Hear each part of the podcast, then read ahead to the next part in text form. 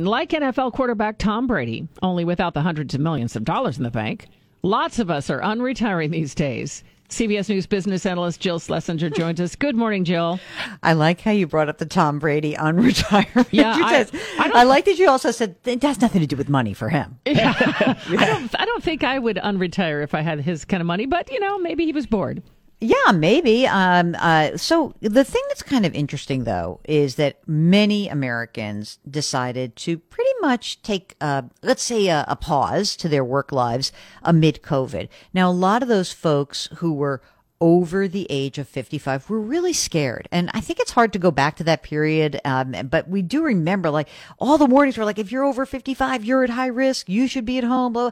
And a lot of people said, okay, well, I'm done being a teacher. I'm done working in healthcare. I'm done being on the front lines. It's too scary. And those folks were able to support themselves because they had stimulus checks, but they also had unemployment benefits that were extended. And a lot of them, I think, were sort of like, hey, you know what? This not working in that daily grind kind of awesome. And they probably thought that, or maybe they didn't think about it too actively, that, you know what? I don't want to work anymore.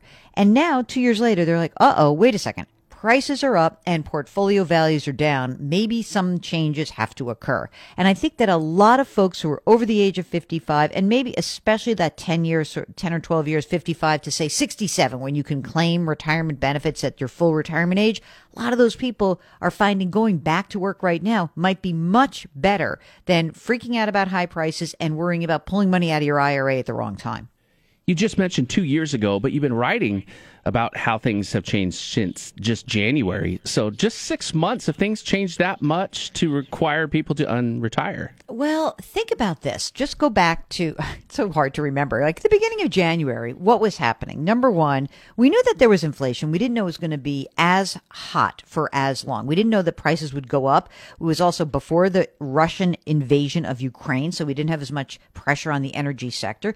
And back in January 3rd, 4th, that first week of January, you know, the S&P 500 made a new all-time high. And yeah, NASDAQ stocks had started to come down maybe six weeks earlier, but it did not look like it looks today. And even if we go back to surveys of like, how confident are you in retirement? And we look at the beginning of the year, people were like, I'm feeling great. Thumbs up. Whereas today, I think if we took that exact same survey, people would be like, prices are high. I'm scared. I don't know what's happening next. And the, that's how fast things can change in this current environment. So a lot of us were able to either pay off debt or save money when we got the stimulus checks. What about now? Are we still doing okay with savings? Not so much. I mean, of course, there's some people who are sitting on piles and piles of excess savings. God bless you. Good luck. But for the vast majority of Americans, if you go back two years and you look at April of 2020, the personal savings rate, it was over 33%. That was like an all time high ever. Okay. So, you know, you could sort of say to your grandparents, like, well, yeah, you did okay in the depression. You saved 10 or 12%. I'm saving 33%. And you know what? There was nothing to spend money on and we were home and we were freaked out. Then you flash forward, say to the end of last year.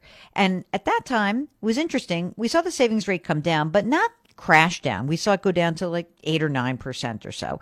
And before the pandemic, it was, you know, seven and a half to eight and a half percent, kind of moved around a lot. Let's call it eight ish.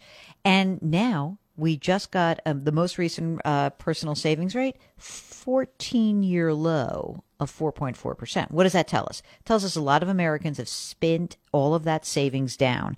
And so if and when the economy slows down, a lot of those people are going to be in trouble. I'm a little worried about those folks. Well, we'll have to retire this segment, and we do not have time to unretire it. So I guess that's it for us, Jill. All right. Great info. Thank you. Take care. That is our CBS News business analyst, Jill Schlesinger.